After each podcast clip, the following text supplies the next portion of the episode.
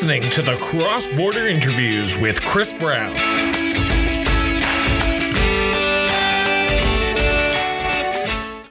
Welcome back to another great edition of the Cross Border Interviews with Chris Brown. I am your host, Chris Brown, and today we are talking about one of the biggest races in Canada right now, and that is the race to Stornoway. That is the leader of the official opposition, the Conservative Party of Canada, is heading into a leadership race. As of April 19th, candidates need to be announced by April 19th to officially be on the ballot for the September 10th leadership race, whenever that, wherever in Canada that is going to be held. But April 19th, that's the day that, that candidates have to announce. So far, to date, six candidates have put their name forward. Uh, I'm going to get to our guest here in a second, but I just want to name off the names here. Pierre Poilievre announced February 5th. Leslyn Lewis, March 8th. Roman Babert, Bob Babert, I, I apologize if I'm pronouncing his name wrong. March 9th. Former Premier Jean Charest, March 9th as well. Joseph Borneau, Saskatchewan business owner, announced March 10th. Patrick Brown announced on March 13th. And this Sunday, so two days from now of this airing, another candidate from Parry Sound Muskoka, the MP, is going to be announcing as well. So we have a lot to digest. We have a lot to talk about what, over the next few minutes. And to do that, I'm bringing on my friend, a close friend of the family. Uh, he's been on the show probably about more times than me now, but Mr. Jeremy Wooler. Jeremy, thank you so much for doing this on this beautiful Friday morning that we are totally airing this live. oh, yes. Well, the sun is shining in Southwest Calgary or Southeast Calgary at this time on Friday morning. Yes, there we go. Totally. Yes. At least someone knows how to play the game here. I sure do. It's like, yes, the sun is totally in the right direction. Anyway, so it's great to be it's great to be here, Chris. It's great to be fun. By the way, Eventually, you'll get it right. Woolward, not Wool- Woolward, but that's okay. Okay. If anyone has listened to any of my shows this week, you know I suck at names. Okay. I've just okay. officially agreed to that. I'm officially calling everyone guest one, guest two, and guest three. So, oh, sweet. Do I get, do you get to ask me what my favorite date is going to be like? Like guest number one. What is no. your idea of a perfect date? I guess is, in this, this is not the dating game. oh man, geez, you could have said like, what's the what's the date for the what's the date for the deadline for the nominations there, Chris? Say that again. April April nineteenth. Candidates have to have so, filed. So there you go. The date of my idea of the perfect date is April nineteenth. My nominations are filed. I'm as blue as you can get, and I promise to scrap the carbon tax and freedom. Are we officially getting a ninth candidate in this race from Calgary, Alberta? The very first Alberta based candidate is announcing on the cross border interviews with Chris Brown. Yeah, yeah, uh huh. That's going to happen. But I appreciate the confidence that you would instill and trust in me. Actually, no one should be con- no one should be asking for this, but we're just going to chat. I can tell you right now that isn't going to happen, but I appreciate the thought but we are going to chat. We are going to yeah, chat. So I'm I, I I'm going to be the first to admit I'm not surprised that we are in the midst of a leadership review, uh, leadership race, I should say. Uh, after the last uh, federal election, Erin O'Toole did not gain seats. He did not grow the support that he needed to uh, turf Justin Trudeau.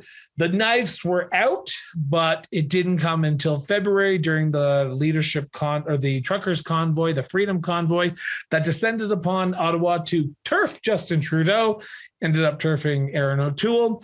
Jeremy, what did you think about the lead up to this race that was all about overthrowing Justin Trudeau, but it ended up overthrowing the conservatives instead? Well, let's let's disclaim. Let me put a big disclaimer out there right here, right now. I work in I work in the trucking industry. I think that's important to mention here because the next comments are going to either going to ha- make people happy or they're going to piss some people off. You're right. So, but here we go. Here's your here's your cross here's your cross border Twitter storm right here for you, Chris. Is I think that trucker convoy was a load of crap bona fide load of crap. Full stop.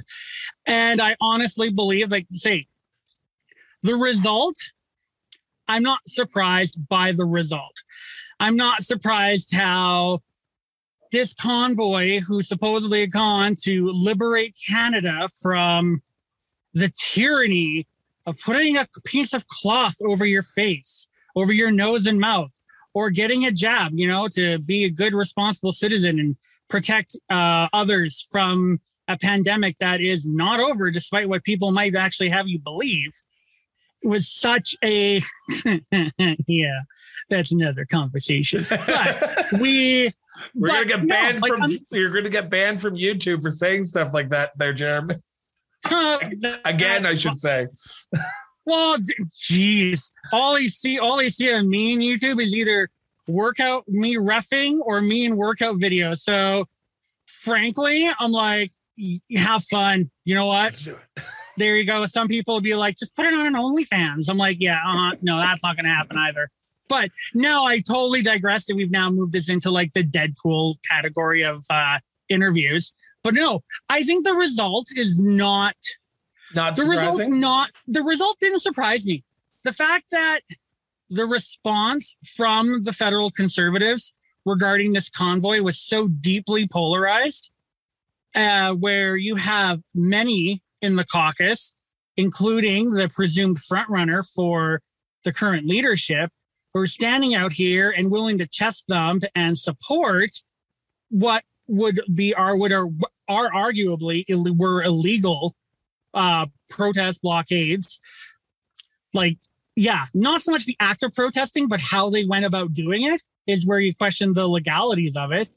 But to stand, have someone there standing there and supporting it, and then having the leader of the federal conservatives, the leader of the official opposition, taking a more moderate tone that some of the hard right and some of the hard base uh, were simply, no, this doesn't work.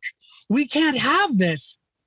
And dump them oh yeah like they wanted they needed a reason to dump him they needed a reason for it. They didn't want o'toole. As you said he didn't produce the results that the party wanted and they need and they needed a reason to let him go. But no one wanted the optics of having another leadership review and another leadership contest. So this happened to just give them something that they desperately needed an excuse. So it played well.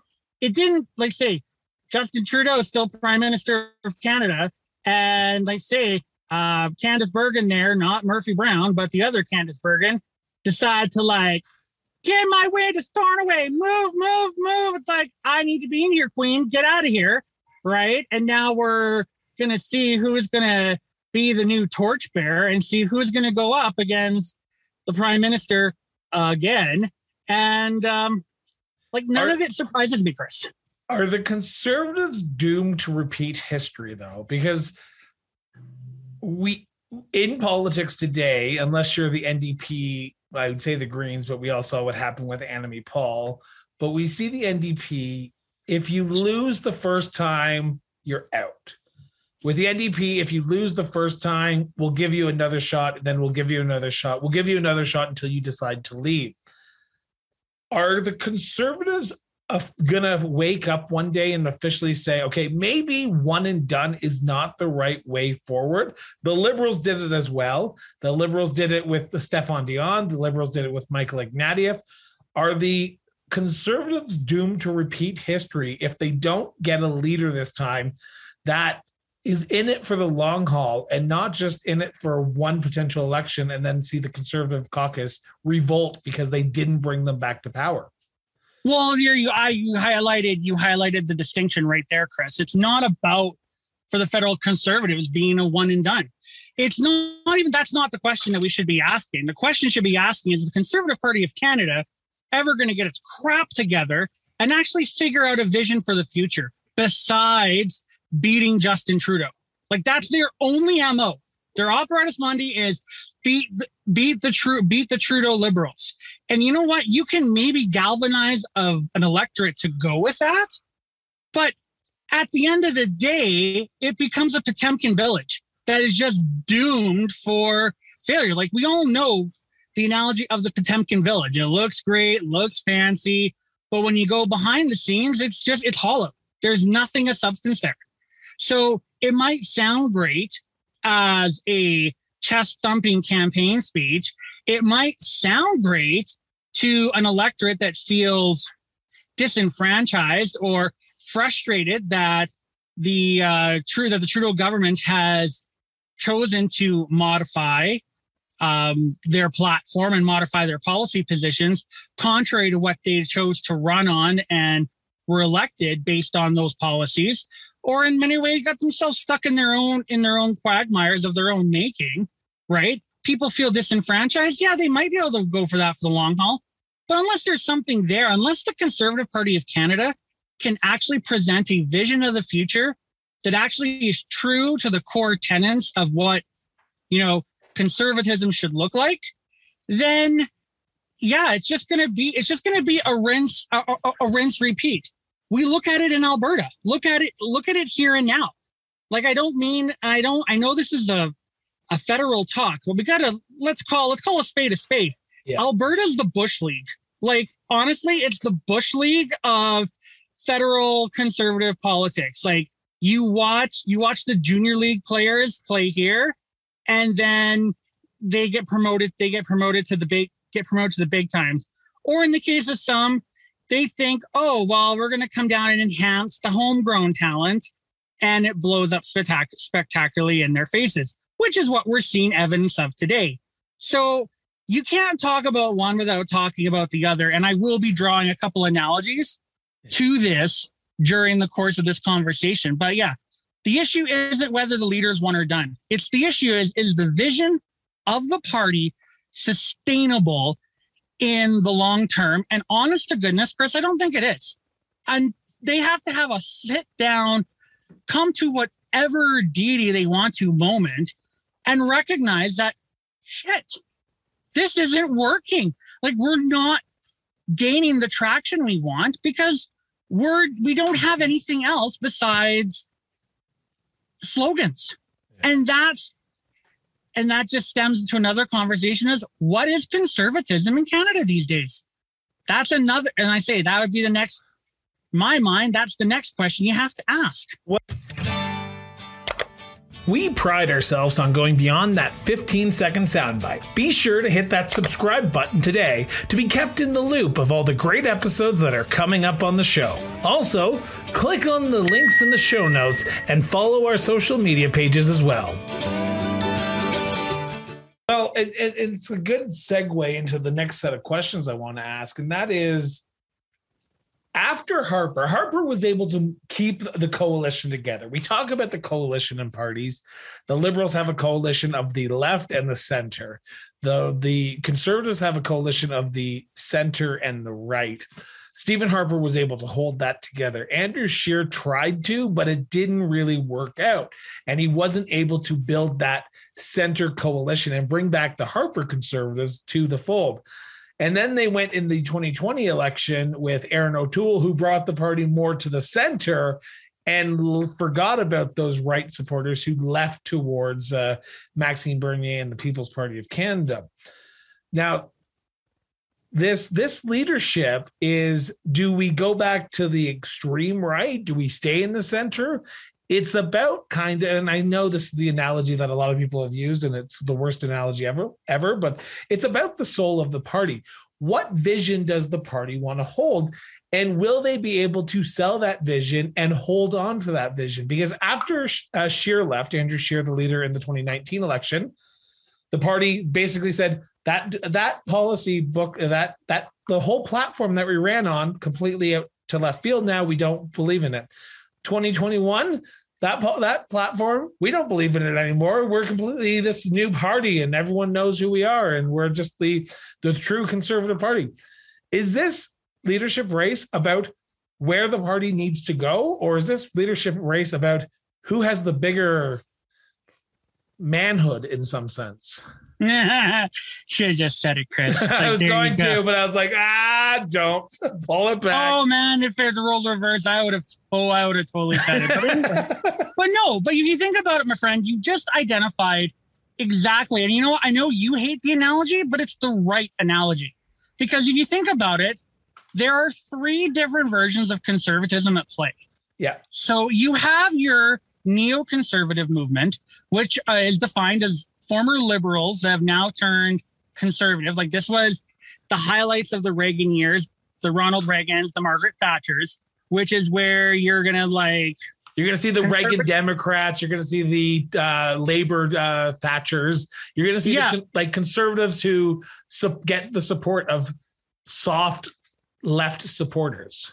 Yeah. So yeah, and you see, they're supported. you're going to be you're you're going to support. You're going to have the support of the state. You're they're going to they're, they're to they're to want a greater role in the sen- in the state in executing policy, but they're still going to trump those whole things of open markets, deregulation, everything else, and they're going to pander. They're to cater to both sides of that of that equation and hope like heck it works. And in Alberta, it worked from 93 to 2005 that was ralph klein ralph klein esa was defined and it was defined in my 2000 social studies 30 textbook as an alberta version of a neo-conservative.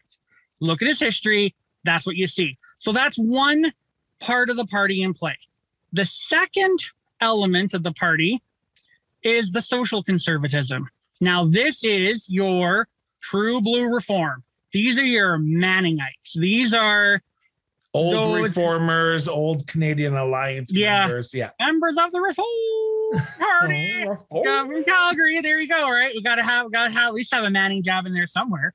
But these are your who inherently collapse uh, the role of conservatism and the role of faith, morals, everything else. Now, I'm saying, I'm saying here, there's nothing wrong with believing in something. There's nothing wrong in having your own values. The issue here is that the social conservative movement wants to have those values and those morals imposed as law. That is the intervention they are looking for. That's where they're thinking that that moral responsibility, that given authority to govern those type of policies has an impact. And at the same time, promote those same thing of laissez-faire capitalism, unchecked, unchallenged. And this is where we're running into a lot of issues because this is where your populists like to reside. Whether they're true populists, whether they're populists in sheep's clothing, I don't particularly care what you call them, but this is where this is where you're getting into, and this is the element that is hard. This, the, the social conservatives are the hardest element to nail down. The third element, which is where I would like let's say I fancied myself this at one time. In many ways, I still do, are the progressive conservatives. So this is your, these are your Joe Clarks. These are your, hate to say it, these are your Jean Charest. These are your Peter Lougheeds. These are those who recognize that an entrepreneurial spirit and the ability to provide for oneself and for one's family of your own ability is paramount but at the same time you have a responsibility as stewards if you want if you will to take care of those less fortunate to build uh to build a system that doesn't marginalize that doesn't that doesn't discriminate that you're thinking into the future. You're thinking what are future generations going to inherit from the fruit of our labors in the here and now? Now for me to talk like that you're like oh, that sounds like a social conservative thing to say. I'm like, well, maybe, but you know what? That's how I just see the world. But no, it's quite, isn't it? Another conversation, another deep dive for another day, you and I. But honestly, like I do base a lot of my po- political positions, opinions, values. You know what? My faith does help inform some of it, but I look at it from a rather pro- progressive point of view. Yeah. That it's not a crime to make sure that you have means to take care of the poor. It's not a crime to be able to say, if you can't work, then we're going to help you. We're going to empower you to learn the skills, to get the education you need that you can work. And we're not just going to leave you to fend for yourself. We're also thinking of that environmental responsibility. How are we going to, what are we going to use with the revenues that we collect from the resources that we have and that we're bringing to market? Like this is, that was the her- that was the heritage fund. That was Lougheed that was Lougheed's vision of that. And in the federal progressive conservatives, despite whatever, I say, despite whatever you'd like to say, some of them got it right during the years of progressive conservatism. There's a reason why Joe Clark, despite all the fun little jokes and quirks and memes and anything else you want to say, there's a reason why Joe Clark's respected as a statesman. Because Joe Clark knew how to get that done and knew how to see that, see that vision. And Jean Charest, in his own way, kind of heralds back to that. But circling back to what we were talking to your original question, the soul of the party, these three factions are very different from each other. They all have diff. The only thing they have in common, really, is the word conservative in their title. It means some means something very different to each different group. And the and the thing is, is until they can figure out which one of these they actually want to have win the day, you're going to see this happen again. You're going to see your camp show up and it might work for an election cycle or two, but eventually the stick's going to get old. Like it's not, it's not sustainable. Like if you're trying to think of something where, let's say policy, you know what? Let's just throw, let's just throw it out there. Carbon pricing. Let's talk about it. We're talking about car, we're talking about carbon fees, carbon levies. Let's use Alberta. Alberta was the first to come up with their own one. They had a they had a plan in place for large for large polluters back in 2007. This is like a Stelmach thing. Okay. But they saw the need then to recognize that, you know what, you have, if you're going to pollute, you have a price to pay. There's a social responsibility there.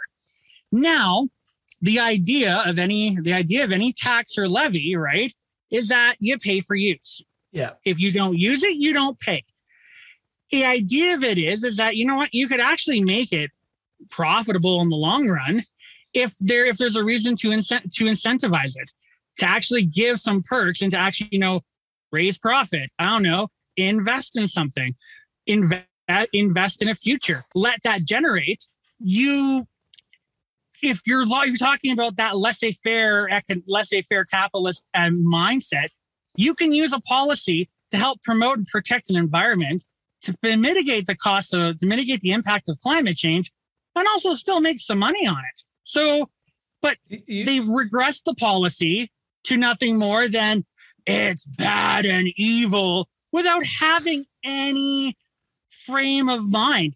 Like, let's put it, let's hear. I'll give you another one there, Chris, just to add for your context here. Jim Prentice, okay?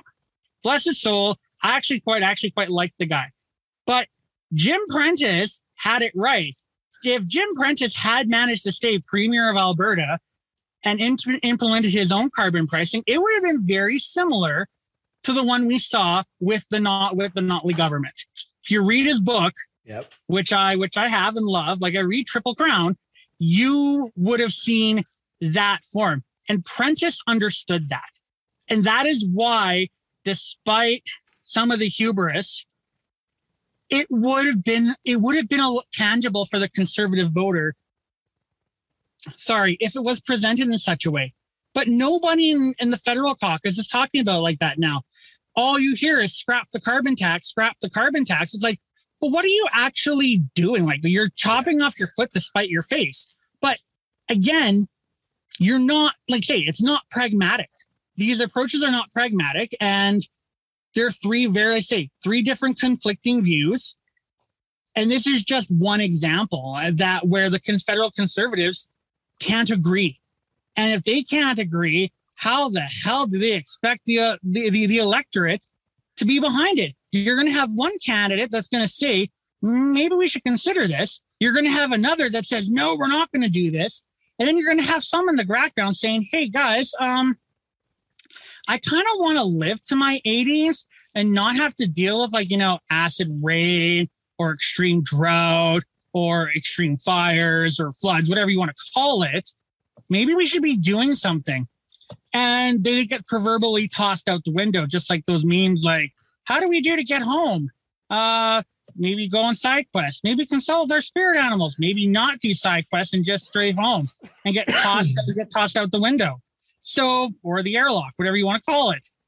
There, like that's that's what I watch. And that's why it frustrates me to no end that the current Conservative Party of Canada can't get its shit together. We pride ourselves on going beyond that 15 second soundbite by becoming a backer of the show. With a quick visit to patreon.com and searching cross border interviews, you can help continue this show. For as little as $3 a month, your support can ensure we grow and bring new and exciting things to our growing listenership. Click the link in the show notes and back the show today.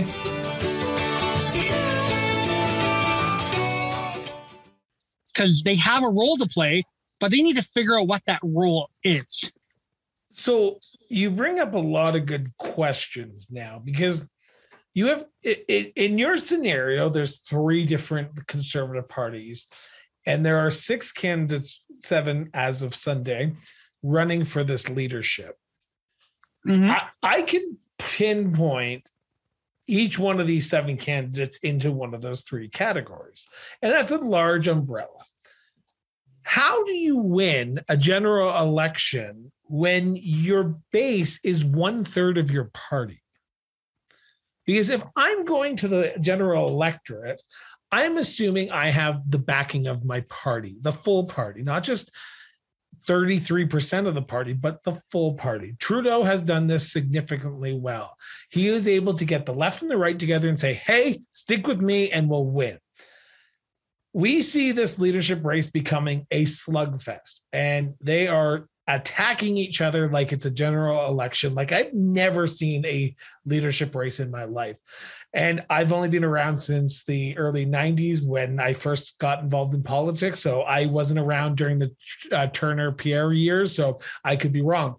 But the more pierre and Jean Charest and patrick brown attack each other the more divided the party is going to be so I, I the, the the million the the question that I have to ask is is is winning at all costs going to be detrimental to the party and to the future of the conservative party?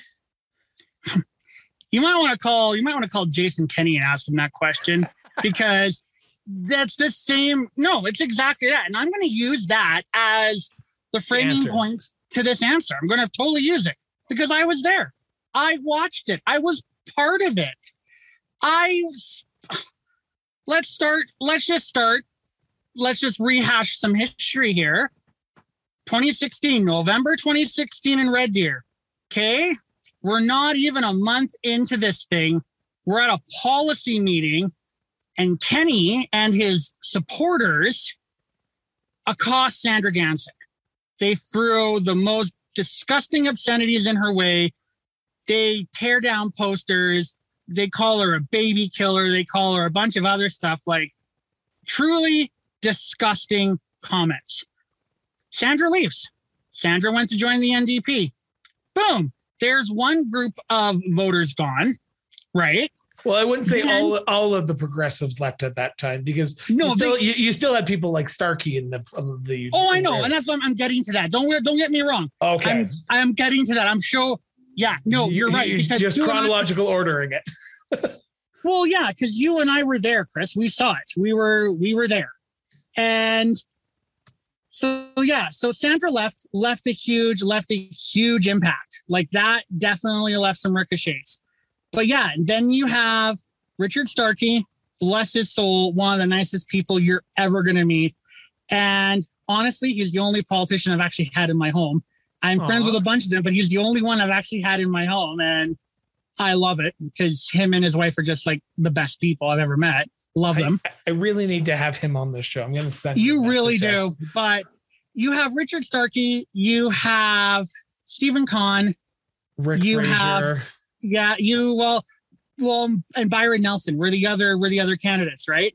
Uh, Donna Kennedy Glans, she she left um, her story was a very interesting one. I don't necessarily want to divulge, go digress into it because I have my own feelings there. But anyway, but now you're left with you're left with Khan, Starkey, Nelson, and Kenney. Yeah. Okay. So what happens then is like they take out the number one threat because Sandra Jansen was a number one threat. The NDP did not want Sandra Jansen as a PC leader in in, in 2016. They're the oh, she is the only one who the NDP actually ran attack ads for, and I actually remember one of them. It was kind of crazy. It was the internet one. ones like Sandra Jansen said what, and uh, she was the only one, only one that actually they actually ran banners against because they had always even openly admitted we were scared if Sandra Jansen became the leader of the PCs in 2017, we were scared because Sandra could have galvanized that vote and made a very different turn of phrase. But my point, I digress, I'm not going to go back. Back on track. That was my squirrel moment. You now have Kenney. Yeah. You now have Kenney, and you now have these three moderate progressive conservatives. Okay. Yep. The anti, the anti gets up and go and gets higher. Like now, here we go the Kenney's goons, whatever you want to call them, because I will call them goons because that's exactly what they are. They raise the bar. They get ugly. They get nasty. The attacks on social media persist. Anyone who was even remotely identified as a left Tory or as a uh, red Tory, sorry, were accosted, insulted, ridiculed, accused of being insiders and elites, that we were subverting the will of democracy. Yeah, that was a hot take from uh, the spouse of the current Minister of Municipal Affairs in Alberta. Oh yeah, I enjoyed I enjoyed uh, ending her time at the mic during that delegate contest. I'll forever be proud of that. Was, she got a very loud stop at my end. Oh yeah, I wasn't having any of that crap. But anyway, but we that's what we put up with. And it got and then we get to March. The delegates are all selected we all know that the end has come. And then what do Kenney's people do? They just make it even worse. They go to vote. I was working the ballot box that day. I had coup d'etat George Clark show up. And to my face, he's like, you know what? You really think you need to count this box? It's like in two hours when this is all done, people like you are no longer welcome here because we're taking over and we're going to take back Alberta. Oh, yeah. Wonder how George Clark's doing these days. George Clark now is, well, he's going around and telling people how they should uh, save Kenney. And it's like, well, George Clark can go kiss my fat ass, and there's plenty of it to kiss. So there you go, George. Line up, pucker up. There's two hemispheres there. You might might as well enjoy one of them. But anyway, so but here, but here you go. Kenney's coronated. The next day, they drag Troy Wason out the executive director of PC Alberta publicly demand his resignation. Like an embarrassing moment. Board leaves. Then there's a few stragglers behind, but the damage has been done. Yeah. They've now Kenney's consolidated this base. He's consolidated his count. But the point of all of that is it was a marriage of convenience. It was very much his whole message was beat the NDP to end the Notley Trudeau alliance. And he managed to round up the wild, his Wild Rose supporters, those conservatives who enjoyed being at the public trough for so many years, and rally them together. But they're two very different parts of the party. You now have the, he essentially removed the progressive conservatives from the mix, and he's left with neoconservatives and he's left with social conservatives. And frankly, the two groups don't like each other. They don't. Mm, by, no. by virtue, by virtue, they don't. That's just some of those historical trends.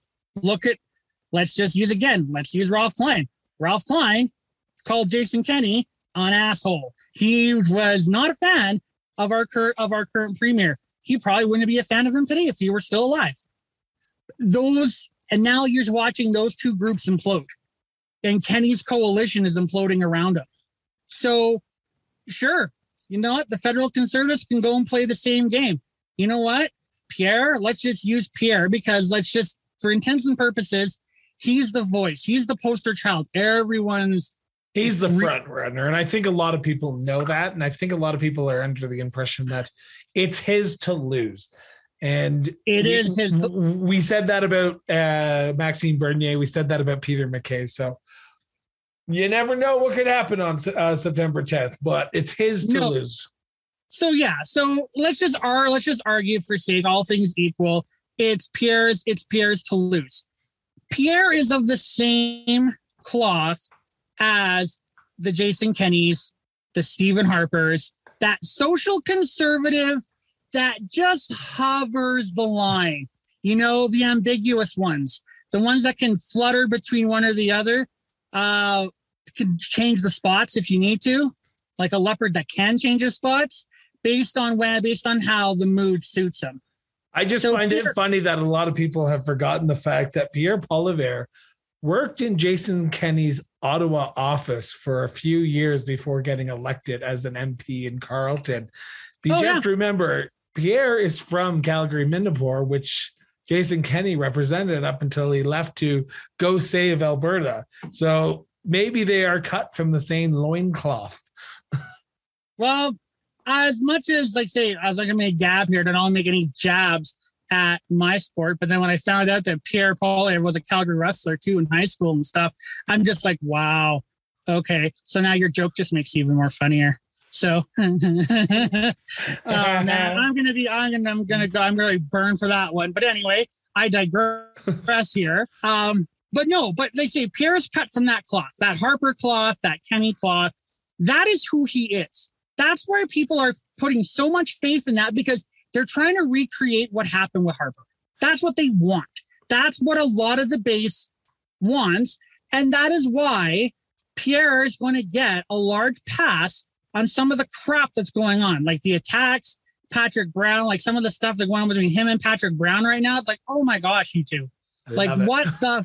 well, you know what? I don't. It's like debate a policy, debate an issue.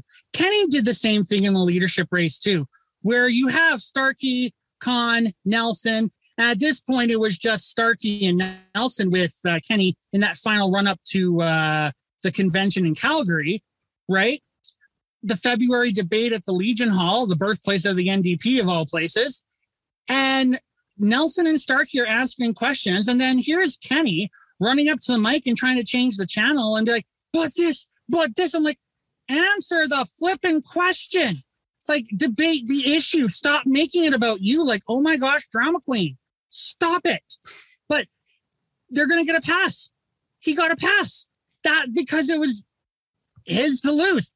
Because that's what the base wanted. That social conservative base. And that sign, if you're gonna be blunt, that is the problem of the of the of the modern conservative party is the so is that social conservative reform element. Yeah. And I'm going to leave that there and I will die on that hill. I you want. Go ahead. Sorry, I'm just going to say, and I don't want to digress here because I don't want your viewers to think, oh my gosh, Jeremy's never getting to the point. Like maybe he should be a politician. But no, the point I'm trying to make here is that Pierre's going to get that pass. He's going to, it's going to let it slide because the base knows what the base wants. The base wants a guy with gusto and enthusiasm that can get the job done. The problem is they don't think about how far it's going to go in the future. They're not thinking long term.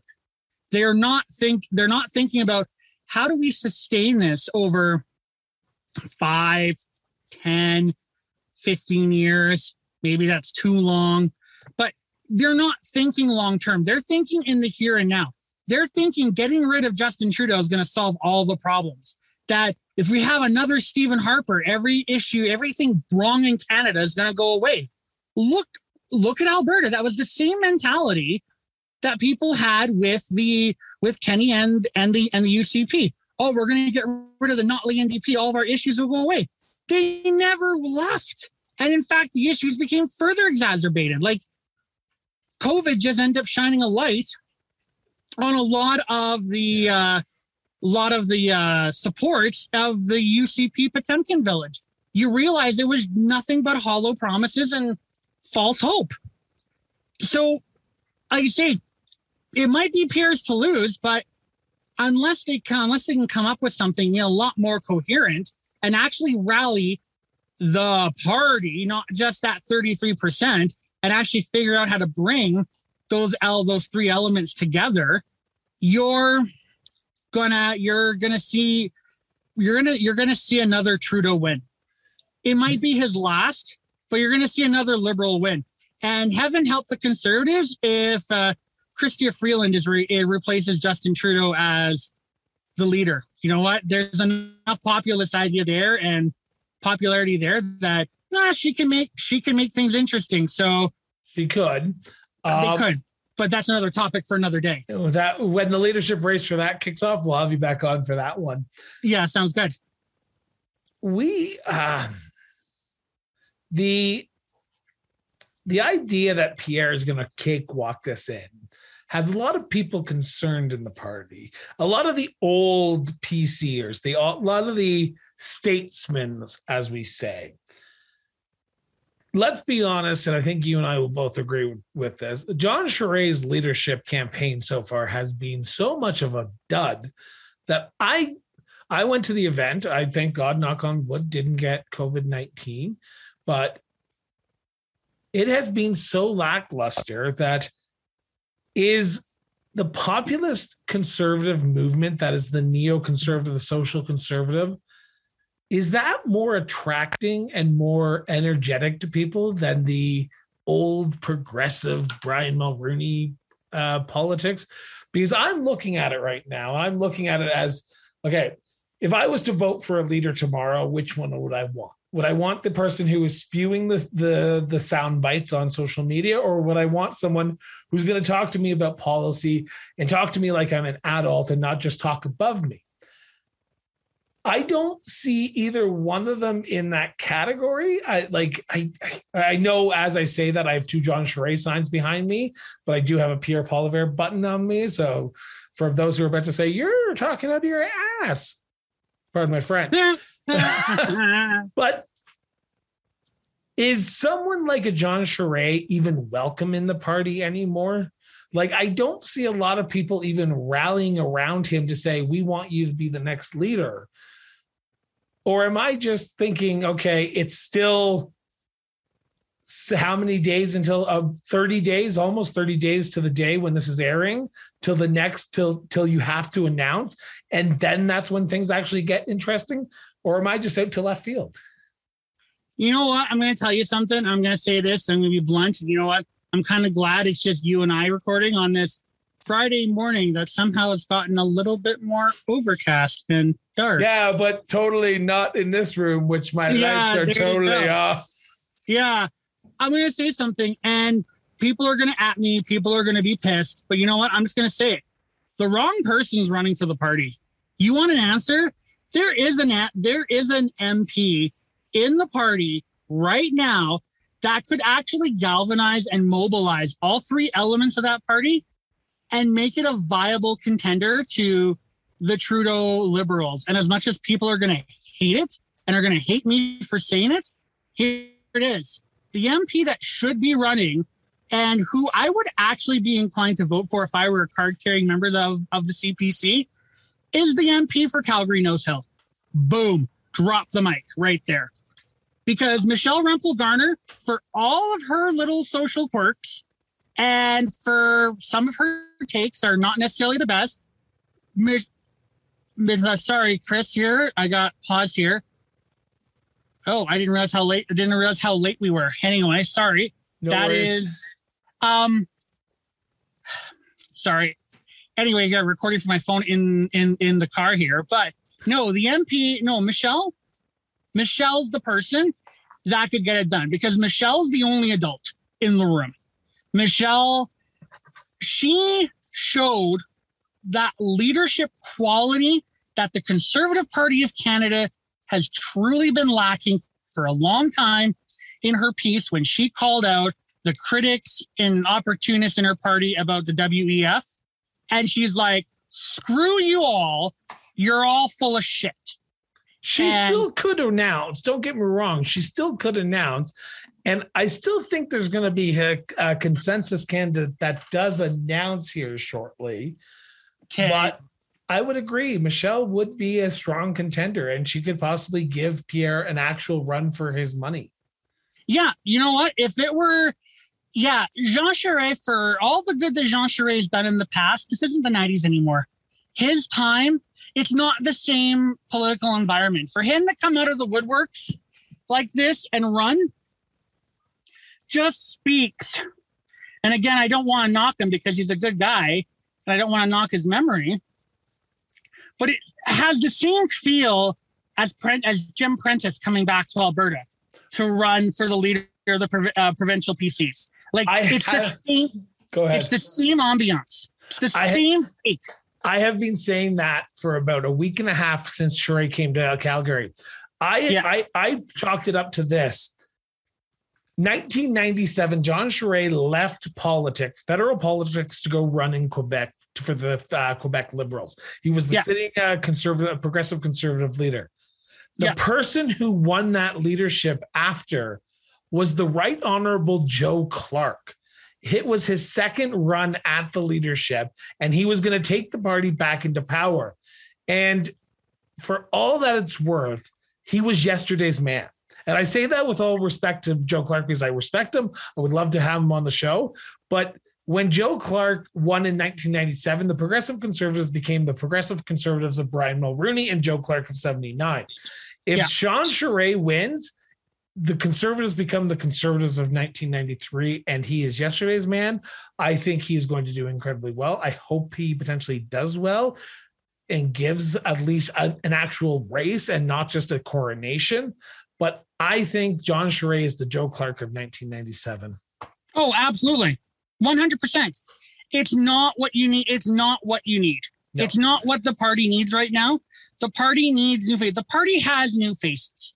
The party has new values. And honestly, the political environment that we're all so diamet also insistent on having our diametric of like I don't think that's not even the right not even the right verbiage there, but our views, their views of left and right, like say those that paradigm of what is left wing, right wing, the center anymore, we're still basing it on 1990s terms, but the world is very different 30 years later. It's like it's no longer it's no longer left and right. I don't. I'll be. And I'll be blunt to say that. It's like your narrative has become more an idea of values based politics as opposed to ideological based politics. Those who still insist on the damn purity tests and gatekeeping, whatever the case may be, right? They're going to try and hold to that. But you know what? They're clutching a pearl that no longer exists. I hate to say it. It no that has no relevancy in this modern in in this modern dialogue. So if you want to label conservatives, you got to really go back to the drawing board and define what does this actually mean. And honestly, every political party has to go do that. Every time there's a new leader, that, they have to do that, right?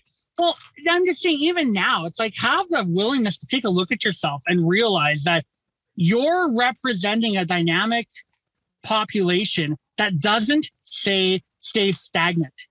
Our population is changing. Our values are shifting. That is a reality of a current of our current world. And if we continue to keep looking at it like it is, uh, post World War II Europe or post World War II world, right? Or the post Cold War, it, you're missing so much of the nuance. And in this and this modern and this modern conser- and this modern conservative movement this modern conservative movement scares me because it's not at all what conservatism really should look like if you're going to go if you're going to go to a book and i know i just 30 seconds ago talked about a gatekeeping and a pure and, a, and the purity test but i think at some point you have to have some standard you have yours but the standard but the standard shifting yeah i know i know i know who has standards in this day and age come on well, no, you have to stand for something. But the problem, but the thing is, though, is that even when you're standing for something, there is room for nuance. And yeah. that nuance doesn't exist. People want absolutes. People want something so easy, they don't have to think about it. And that's what they're getting in this in this leadership race. That's what they're getting, and I believe the candidates. And really, it's Charest and and Poilievre. I don't even really know the other ones, really, because and that's another warning sign that's like this is not going the way it should because you don't know who these people are. You only know who two of them are. Yesteryear and Jason Kenney 3.0, but whatever you want to call it. Like they're not offering me anything of substance. They're no. offering me clickbait he- clickbait headlines. And I'm like, that doesn't that doesn't help me. Doesn't help me as someone who's looking to plant a vote. No, exactly. Doesn't help. Well, they don't have to worry about my vote anyway, because I don't think I'm going to even vote for them right now. Well, actually, I know for a fact I won't and haven't for a few years. But if they wanted to actually make an effort, you really got to look and say, okay, great. Let's take a look. Let's take the ideology away. Let's take a look at what we stand for. What is it we stand for? And if we want to blanket that, if you really want to pull the wool and pull the band aid off and be like, okay, you know what? New world. Let's stop clutching the safety blanket. Let's just freaking go all in. Look at your values. Where are they? Now, you know what? You're going to find the values spread across different spectrums.